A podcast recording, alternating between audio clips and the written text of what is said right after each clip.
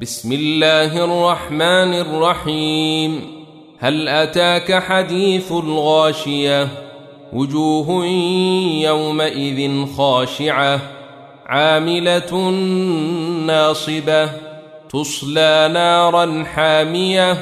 تسقى من عين آنية.